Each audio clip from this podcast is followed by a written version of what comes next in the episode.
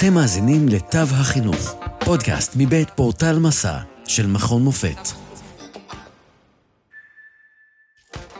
שלום לכולם, שמי איתן בלום, ואני שמח לארח היום בפודקאסט אה, שניים, את אה, פזית גלר ואת יובל דור, שניהם אנשי חינוך, שבאיזשהו שלב אה, נפגשו.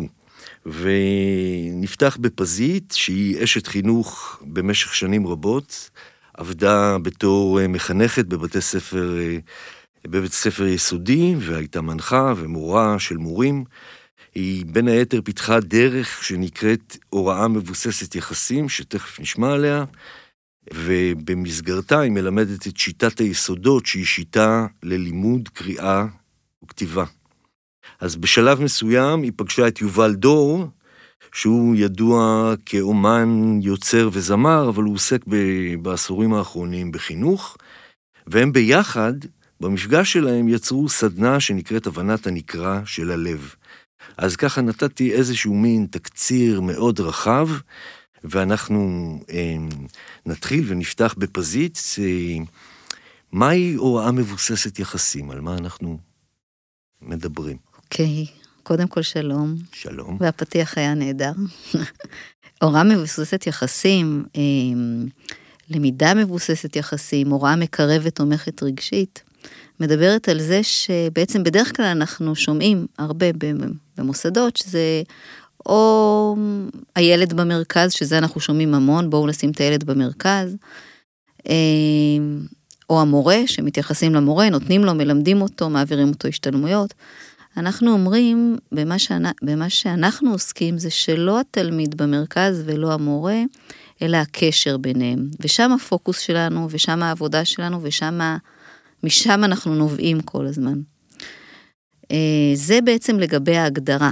הלכה למעשה, אנחנו כל הזמן עובדים בהלכה למעשה, איך זה נראה, מה אני צריך לעשות כדי שזה יקרה. כי רוב אנשי החינוך שהגיעו אלינו, למדו הרבה תיאוריות, אבל ברגע האמת, בכיתה, זה לא קורה. אז פיתחנו ממש דרך שאנחנו מלווים אותה בסוג של הששיות, של אבני דרך, שאנחנו כל הזמן חוזרים לזה.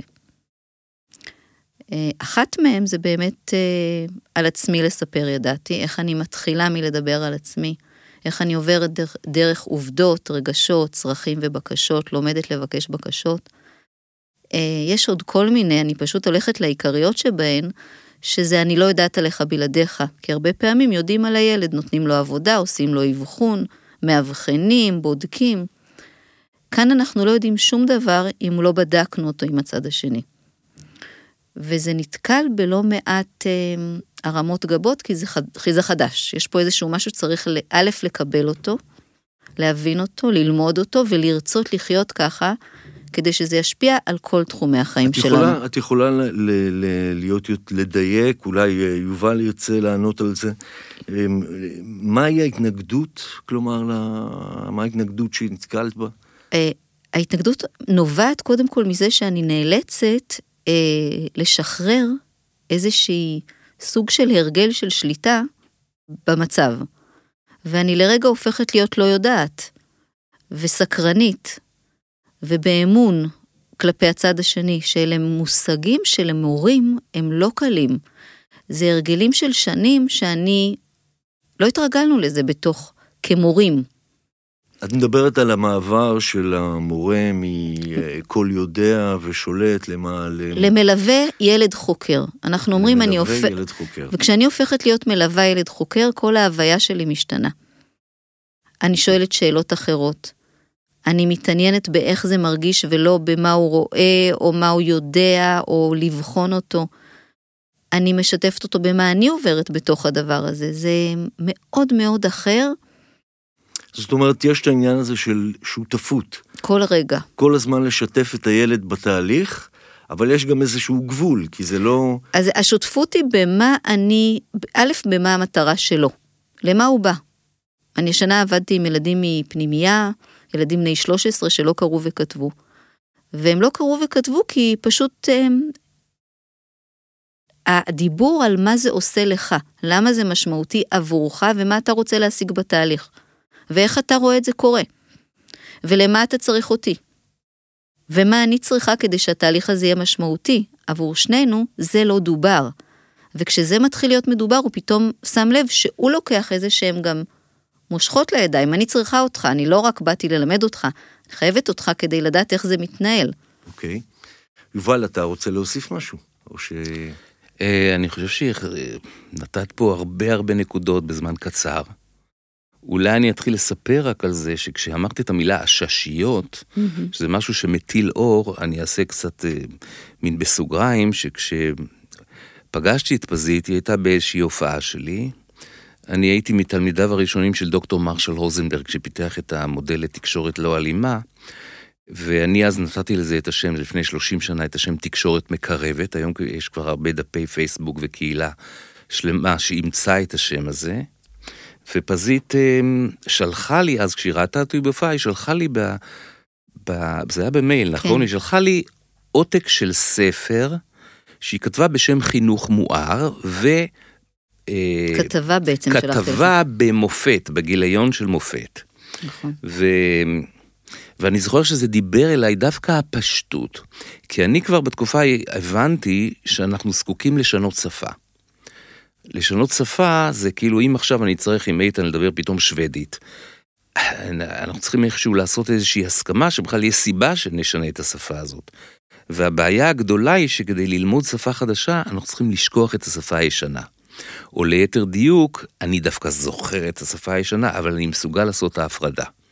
ואני יודע להבין למה השפ... איך השפה הישנה מחבלת בקשר.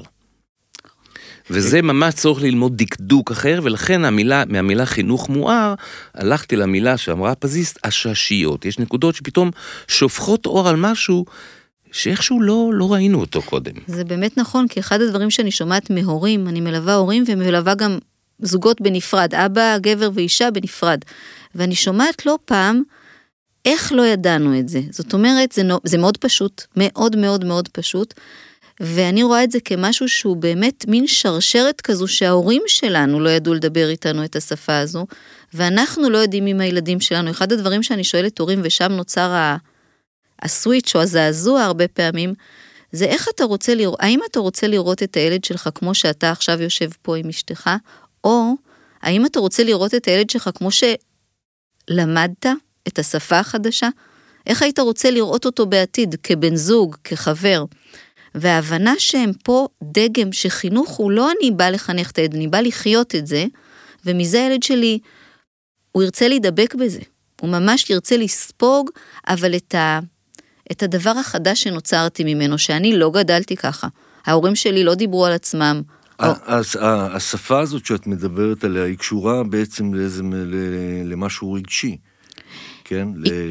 לאיזה שפה, ש... אם, אם אני ככה לוקח מתוך הכותרת של הסדנה שלכם שיצרתם, הבנת הנקרא של הלב, אז זה כאילו שהלב יש לו שפה, והשפה היא... רגשי זה הכל רגשי, כאילו אוקיי. אנחנו חיים רגשי, אבל השאלה מה לא זה... לא הכל רגשי. רגשי. אה, כן, לא, אני אומרת, רגשי זה אם אני, אם אני מודע למה עובר עליי, ומוכן דרך קבע להתבונן בזה, ולראות איך זה משפיע על הצד השני, איך הוא מקבל את מה שאני אומר, כל הזמן להיות, אני קוראת לזה הרגש הזולת, בלהרגיש את הצד השני, אני מתאמן בזה.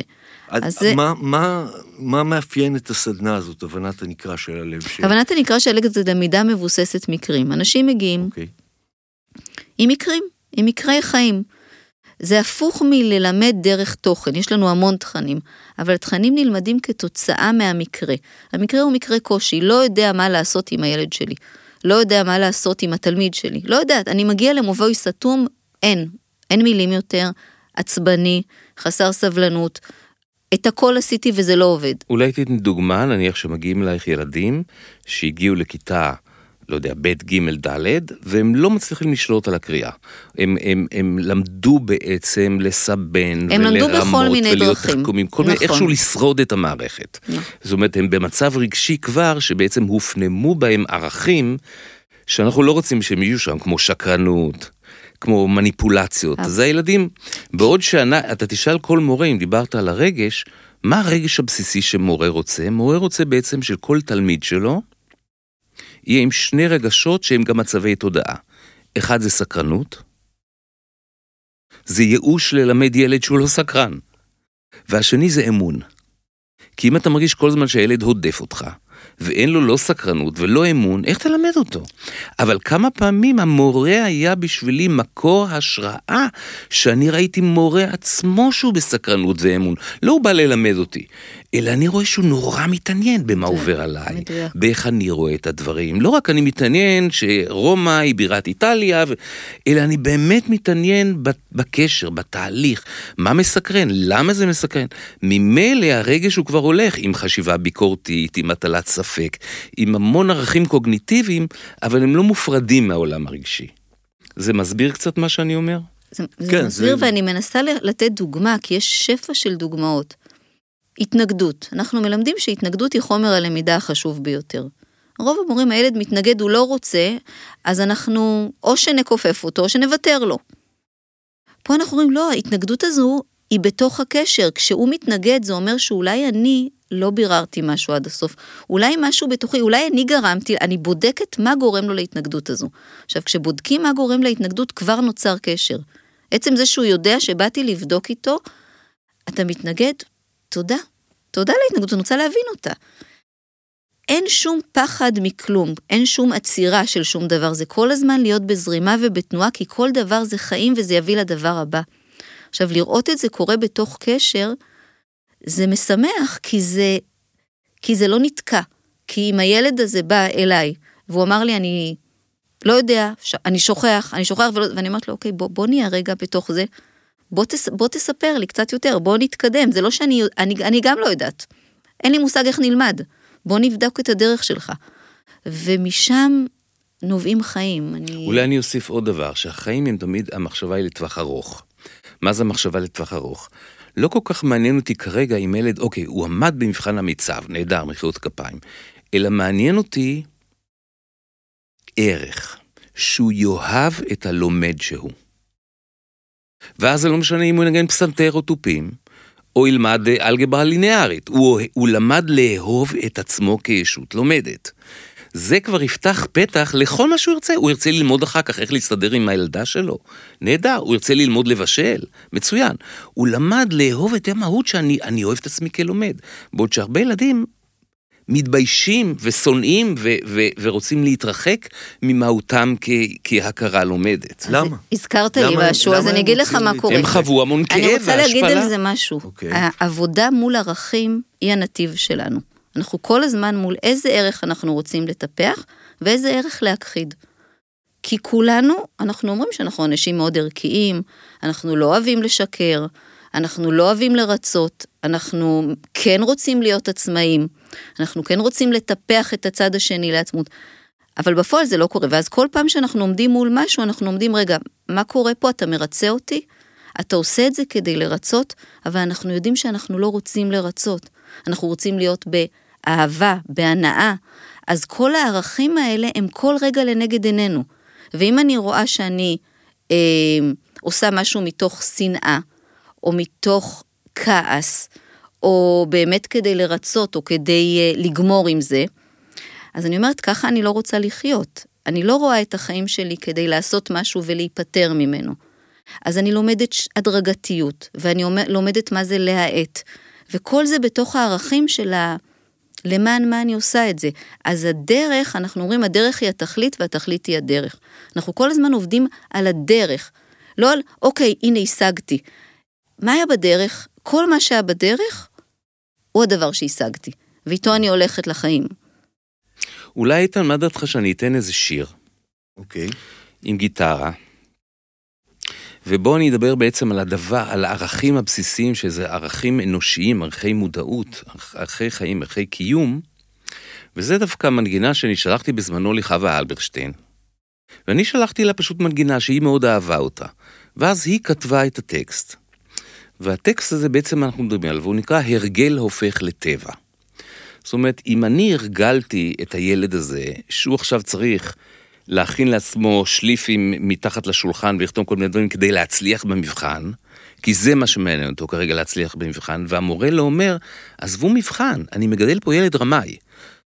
יום אחד הוא יהיה, לא יודע, ראש עיר. אבל מה שעכשיו חינכתי, לימדתי אותו בעצם איך להיות תחמן ורמאי. אז מה יותר חשוב לי? שהוא יקבל ציון טוב בהיסטוריה, או אחר כך ההיסטוריה שלו וכל מעגלי חייו? אז אני אתן לך דוגמה על ערכים. אז למשל, חווה כתבה, כשהיא כתבה את זה אגב, אני הייתי די בשוק. אה, למה היא כתבה כזה טקסט? אבל הטקסט הזה מאוד עמוק. אני אשמיע רק בית אחד ואחר כך אני אשיר.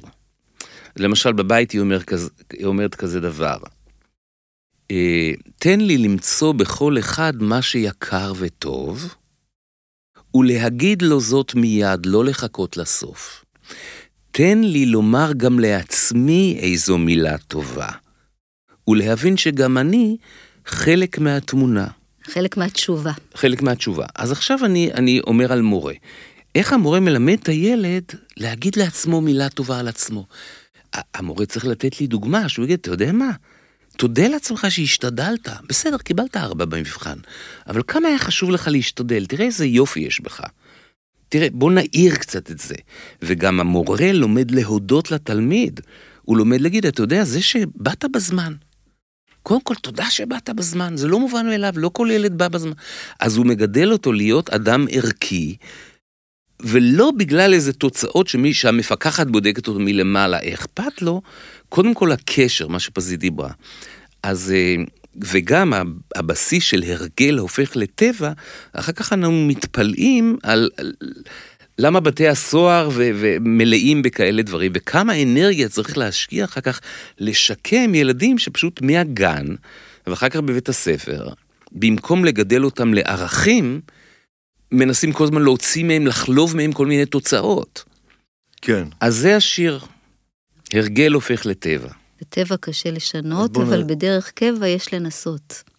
אני, בהקשר הזה של השיר הזה, אני רוצה לדבר איתך באופן, אה, באופן אישי, כלומר, על הצד שלך אה, בתור אומן, שמתחבר אל, ה, אל, ה, אל החינוך אה, ולתיאוריה החינוכית הזאת, כלומר, השימוש, הזאת, השימוש הזה באומנות, השיר הזה הוא כמו איזה מין אה, מנטרה כזאת, שפותחת את הלב, ו, ו, ואפשר לחנך דרכה באמת, אני מבין הרבה יותר טוב ממה ש... אה, אה, למה התכוונת דרך, ה, דרך השיר הזה, דרך ההמחשה.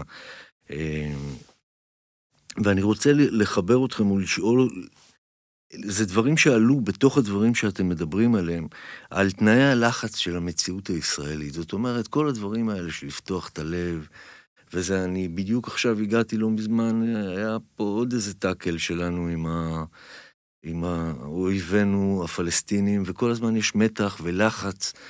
והשאלה אם אין איזה חוסן מיוחד שאנחנו צריכים, כלומר, ושמאוד קשה... אה, אה, לפתוח את הלב במציאות הזאת. כלומר, איך אתם באופן אה, אה, אה, חווים את זה, את, ה, את הלחץ, את תנאי הלחץ של המציאות הישראלית? אז אם אני אגיד קצת לגבי עולם החינוך, אתה יודע, אני במופעים שלי הרבה מתעסק בשפה העברית. אה, ובאותיות השפה העברית, חז"ל עשו את זה אלפי שנה. כדי להסתכל על מושגים, מה שנקרא, בחשיבה מסתעפת ולראות דברים מעוד כל מיני כיוונים. למשל, אתה הזכרת את מילה חוסן. חוסן זה גם אותיות של נסח, לנסח. זה גם הגיוני, הבית הזה חסין וחסון כי הוא מנוסח נכון. הארכיטקט והקבלן היו צריכים לבנות את הנוסחאות, ואז זה חסין. עכשיו, בשביל לחסן את התודעה שלנו, שיהיה לנו תודעה חסינה, אני זקוק ללמוד להתנסח. והדברים הבסיסיים הם, הם הרבה מעבר למילים, אז לא סתם אה, לימדו אותנו חכמינו, למשל, דברי חכמים בנחת נשמעים. אז אם אתה מרגיל מורים בבית ספר ובגננת, שמרגילים שאין דבר כזה לצעוק ובזה, זאת אומרת, מה זאת אומרת? זה דבר ראשון, מדברים בנחת, זה ייתן אחר כך חסינות, כי הילד ילמד לקחת אוויר, הוא לא צריך מיד לתקתק איזה תשובה. יש איזה רוגע, יש איזה נחת. לגבי זה אני רוצה להגיד, יובל אומר לדבר בנחת. אם אני לומדת שהדבר הראשון זה עובדות נטולות שיפוטים, זאת אומרת, אני לא, אני לא שופטת, אני צריכה ללמוד לעשות את זה. ברגע הראשון אני, אנחנו מדברים, אפרופו זה, מה קרה בדעה קרה. אני בדרך כלל חמזג, אני באה עכשיו, עצבנת אותי. מה, אני מחויב לבדוק מה היו העובדות, מה מצלמה, אני מכיתה א' לימדתי את זה. הייתה לנו ממש איזה, מה מצלמה יכולה לבוא לצלם או להקליט עכשיו שהיא ראתה. הוא עצבן אותי. המצלמה יכולה לראות הוא עצבן אותי? לא. אז מה קרה בדעה קרה? זה השלב הראשון של השפה שלי. אחר כך אני אגיד מה הרגשתי. אחר כך אני אלמד לנסח את הצורך שלי ולבסוף את הבקשה שלי. אז עצם ההפרדה יוצרת סוג של נחת רוח, כי אתה לא ערבבת את הכל ועשית סלט והתפוצצת עליי. מגיל ממש, אצלי זה ממש, ממש הם רק מתחילים, במקביל ללמידת קרוא וכתוב, הם לומדים איך ל... באת מהפסקה? בוא תספר מה קרה בדעה קרה. זה ליצור הרגל חשיבה, הרגל ודיבור. דיבור, הרגל התנסחות. כן. באופן שאחר כך יוצר חוסן נפשי. נכון. ובעיקר הוא מחסן את הווירוסים שקורים בתוך קשר. כי ברגע שהתלמיד כבר שונא את המורה, והמורה אמרה, אוקיי, יש פה התנגדות. התלמיד מתנגד, והאמת היא, כשאני המורה מסתכלת בתוך עצמי, גם אני מתנגדת ולא סובלת אותו. נכון. כי ככה, כשהוא שונא אותי, אני מרגישה... ואני מעצבת לו את ההתנהגות. אז עכשיו אני רואה, וואי, בי יש התנגדות, בו יש התנגדות. מה עושים עם זה? עכשיו, זה כביכול שייך לעולם הטיפול. אבל זה גם שייך לעולם התיאטרון. הרי כל הדרמות הן בגלל התנג... התנגשויות. אז עכשיו אני הופך להיות לא רק השחקן שמשחק את זה, אלא גם הבמאי, והעורך, ומעצב התפאורה, ואני ב... מבין שאם אני רוצה לפתור את זה, צריך לעצור רגע ולהתחיל לראות איך, איך להתנסח אחרת. וזה מכריח באמת בלחץ הזה שאתה אומר, שה... שאנשי החינוך והמורים וכולי, באמת יהפכו להיות במובן מסוים מטפלים. במובן מסוים חייבים להיות מטפלים. מה שפעם מורה היה צריך לשפוך ידע. היום יש אינטרנט, אין שום סיבה שהמטפ... שהמורה יעמיס על המחשב הפנימי שלו את כל האינפורמציה הזאת. הוא כן צריך לדעת לטפל בהתנגדויות של שני הצדדים. כן. וזה אומר בכלל לשנות את כל מערכת ההוראה. שזה עוד עניין במערכת, אנחנו קראנו לזה פעם ריפוי בחינוך, שאומרים לא, לא, העניין הזה הוא ליועצת. העניין כן. הזה הוא לפסיכולוגית. עלה משהו כן. בכיתה, אני המורה לא אטפל בזה, אסור לי. כן, זה חשש מוכר של מורים. הוא נכון? מוכר, והשאלה היא מה השורש שלו ומה זה אומר כשאני לא מטפלת, למשל, דיברנו על זה, הוצאתי פוסט לאחרונה, דיברנו על זה שעולה נגיד איזשהו מקרה, אה, מקרא, אה, טקסט, טקסט שאני רוצה ללמד אותו. והטקסטים, יש טקסטים שקוראים להם טקסטים נפיצים. למשל טקסט על רטלין, או על, לא משנה, או על... על פוליטיקה, או, או, על... יש, או על הצבא, יש נושאים שאסור לגעת בהם, זה לא פוליטיקל קורקט. כן. כלומר, המורה היא מוסמכת, אבל לא סומכים עליה. עכשיו, איפה יש לנו את ההזדמנות לדבר עם הילדים על זה שיש לנו טקסטים שאנחנו חוששים שהם נפיצים, זה בעל עצמי לספר ידעתי. שם נוצר, אתם יודעים ילדים? מהחשש לאיך זה יתפרש, מהחשש לבית, מהחש... מהרבה חששות. מהחשש מה ההורים שלכם יגידו. אבל נוצר דיבור, דיבור שיוצר חיבור. על תכנים פנימיים, ואז אומרים, וואו, חיבור. זה מורה שאני אזכור אותו כל החיים. כי לא הוא לימד אותי כאילו היסטוריה או אזרחות, הוא לימד אותי קשר. וזה מקור השראה. ולזה כן. צריך את, את פרחי ההוראה מההתחלה. להגיד, ברד... זה נכון. התפקיד שלך, התפקיד שלך להיות גנרטור של השראה וקטליזטור של תהליכי מודעות. זה מורה. כל השאר, יש לך רשת.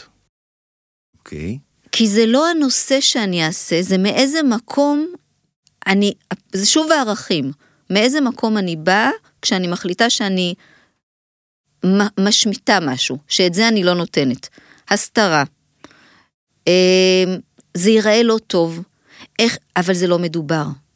אז נבלע פה משהו שבאמת קשור לערכי אמת. על הכל אפשר לדבר, שום דבר, להפך.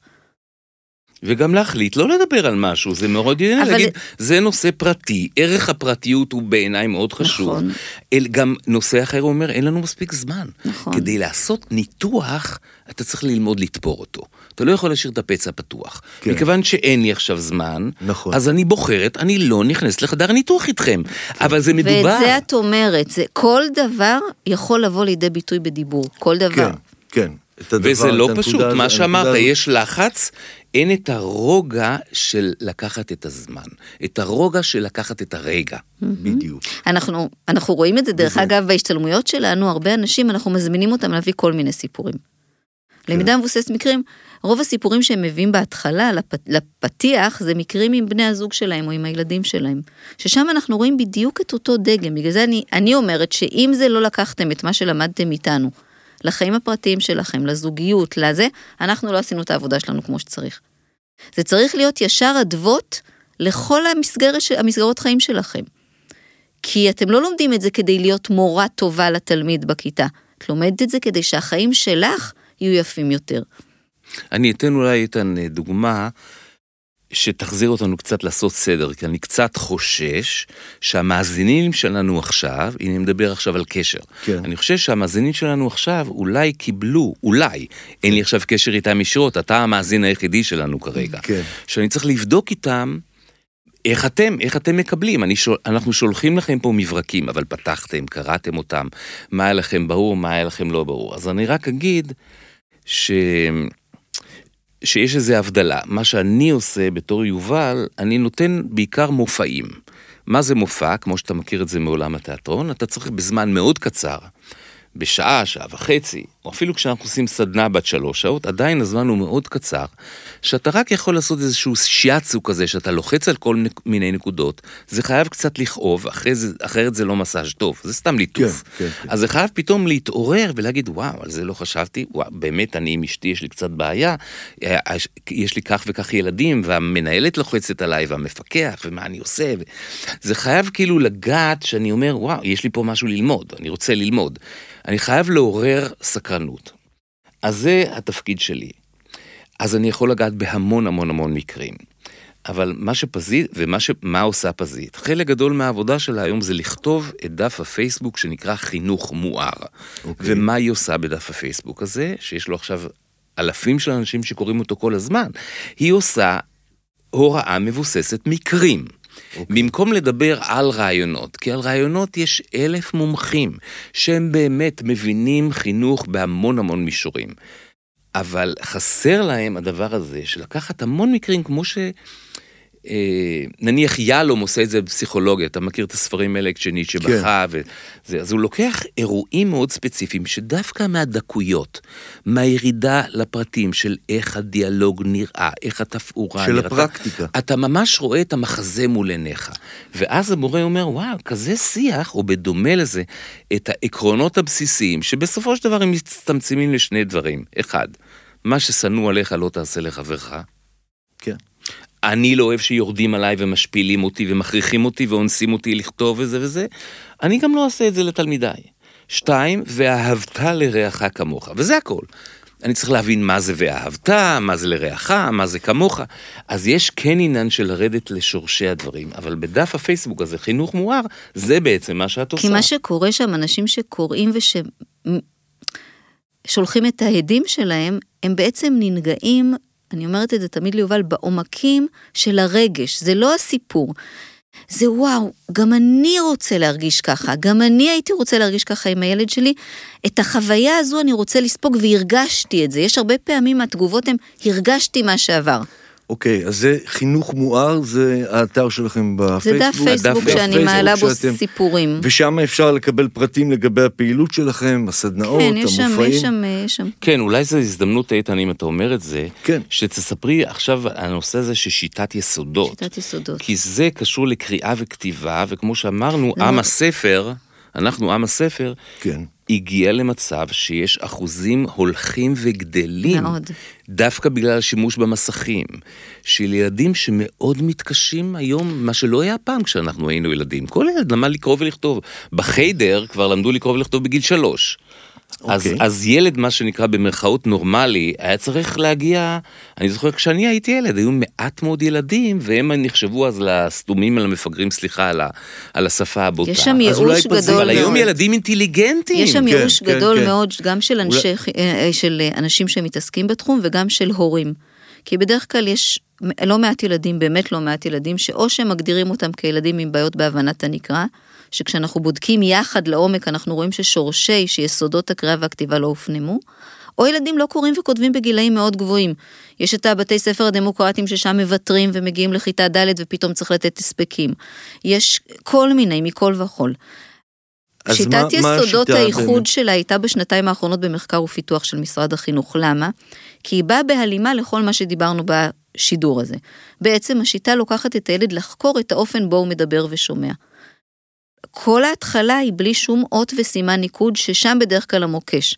אני לא זוכר, אני לא זוכר, אני לא זוכר, אז כל הקטע מלזכור, הופך מתבלבל, להיות, כן. אני מתבלבל, אני רק ער לאיך אני מרגיש. וכאן יש משהו מאוד הוליסטי, כי אם אני לומד להרגיש במקום לזכור, כל המערכת שלי משתנה, אין לי כבר את הסטרס. אני, אני, התוצאות יבואו מתוכי, לא ממישהו חיצוני שילמד אותי. אז זה השורש, היסוד של יסודות, ומשם יוצאים ילדים שאין מצב שהם לא יקראו ויכתבו, כי הם כל הזמן בערות למה מה הפה שלהם הגה ואיך האוזן קיבלה את זה. דבר שלא, אני לא ראיתי בכל שנותיי בשום שיטת לימוד של קריאה וכתיבה. זה תמיד עוד מאותו דבר. או רק אולי תזכירי מי פיתח את השיטה פיתחה הזאת. אותה מעולה, תודה שאתה שואל. פיתחה אותה יפה אקסלרוד, שהיא פסיכולוגית חינוכית בשנת 78. היא הייתה ב... היא הייתה פסיכולוגית בשירות הפסיכולוגי בראשון לציון, באו ילדים לאבחון, היא אמרה אין מצב, היא רוסיה, באה מ... ממוסקבה, אין מצב שילדים לא קוראים וכותבים. היא אמרה, נכנסתי לכיתות, ראיתי בלאגן, אמרתי, אני עושה סדר. פיתחה שיטה גאונית, אני עד היום שאני הולכת אליה, עם הדג מלוח, אני אומרת לה, יפה, את גאון, את גאון. היא אומרת, אני לא מבינה על מה את מדברת. אני אומרת לה, זה לא השיטה, זה מה שהערכים המוספים שכל ילד שנוגע בזה, זוכה לקבל. אז אני מעבירה את זה הרבה עכשיו בהשתלמויות פרטיות, עכשיו זה נכנס בתוכנית של אה, לגפן, גמישות פדגוגית ניהולית במשרד החינוך, שבתי ספר יכולים להזמין את התוכנית, להתאים אותה לצרכים שלהם, שלא יהיה מצב שכל כך הרבה ילדים מוצאים את עצמם אבודים. זה... אולי דווקא מבין. עכשיו, אתה יודע, כתוצאה מהקורונה, נפתחו הזדמנויות. זה נפתח גם לחו"ל דרך אגב, פונים אליי. אנשים התרגלו לעבוד בזום. זה לא היה פעם ככה. אז עכשיו אפשר לבוא, לעשות מפגשי חשיפה כאלה, שבו בשעה פזית יכולה לחשוף את כל הנושא הזה, ועל כל דכפין, מי שרוצה, מי שרעב ורוצה. לאכול. אז הוא אומר, אוקיי, זה מעניין אותי, נכון, אני אבא. בחינוך ביתי, ויש לי ילד בכיתה ג', עד עכשיו ניסיתי להיות איתו מכיל וגמיש ולא להכריח אותה וזה, אבל הוא עולה בשנה הבאה לכיתה ד', מה יהיה? הוא לא יודע לכתוב, הוא לא יודע לקרוא. ואז זה נותן מוטיבציה לאנשים לשבת וללמוד, וזה זה נפלא. זה נושא, זה נושא חינוך ביתי, זה שהעלית עכשיו, זה נושא... אה, בפני- נכון, נושא בפני חשוב. עצמו וחשוב מאוד, אני לא... אה, אני, אני אומר שוב, ה- לא רק חינוך ביתי דרך אגב, עכשיו למשל, מחר אני עושה חשיפה לאנשי החינוך הדמוקרטי. כי אוקיי. מה שראיתי שם זה תופעה שבאמת עושים הרבה פעמים, אה, לוקחים כמה שיטות, או שאם יש שיטה אחת, אבל כשמגיע ילד עם קושי, יש שם קושי לפתור את העניין. ואז, נוטים לוותר לו בשם האידיאולוגיה, נכון, שהילד צריך לא לבחור. חייב, הוא לא חייב. שהוא לא כן. חייב, לא נכריח אותו. זה כלומר, ערכים אתם אגב. סוג ואז אליי מגיעים- של התערבות. עליי מגיעים ילדים שהורים משלמים כדי ללמד אותו בכיתה ד' קריאה וכתיבה, כי א', ב', ג', הרשו לו להיות בחוץ, ועכשיו בד' הוא לא יכול להיכנס לשום שיעור, כי רוב השיעורים מבוססים על קריאה וכתיבה. ואני אומרת, ילד צריך מבחינתי, לדעתי, להגיע למצב שהוא פשוט בתשוקה ללמוד את הקריאה והכתיבה. זה לא עונש, זאת זכות. נכון, זה אוקיי, מתחיל מזה אני שהוא נוסע ש- עם אבא לים, ו- ואולי מעניין אותו לקרוא שלטים, זה הכל. הוא רוצה... לד- ילד באופן טבעי הוא יצור סקרן. הוא יצור סקרן, הוא אוהב ללמוד. זאת אומרת, אם הוא לא אוהב ללמוד, הוא חווה אוסף של מיקרו-טראומות או טראומות. נכון. ובגן ובזה, הם חווים כל כך הרבה, טראומות זה כל מקום שבו פתאום הלב נסגר. ופתאום הוא נבהל, או פתאום הוא משווה את עצמו לילדים אחרים על ידו, אומר, וואי, אני, אני, הוא יותר טוב ממני, ואני, אז אין לי סיכוי, והוא מתחיל לדבר לעצמו בשפה שיפוטית, ויש לו אמונות מגבילות, וכל הדברים האלה, אנשים שסביבו, בין אם זה הגננת, והסייעת, וההורים, כל אלה צריכים להכיר איך לעבוד עם המגבלות האלה. אוקיי, בואו אה, נ- נסיים את, ה, את התוכנית ואת הרעיון הזה שנמשך ומתפצל להמון המון נושאים ותתי נושאים שקשורים למערכת החינוך בכלל. אמ, אה, אז אה, אני רוצה להודות שוב לפזית גלר וליובל דור על השיחה המהנה, ותודה רבה למאזינים, להשתמע. תודה רבה. תודה על הזכות למפגש. לעוד מידע, היכנסו לאתר portal.macam.ac.il p-o-r-t-a-l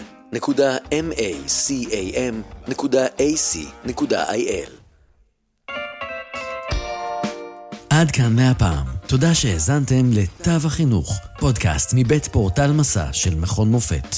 פרקים נוספים תוכלו למצוא בפורטל מסע, או באפליקציית הפודקאסט האהובה עליכם. אתם מוזמנים לשלוח לנו תגובות, רעיונות, לשתף עם אחרים ולעשות מנוי לפודקאסט תו החינוך. נשתמע בפרק הבא.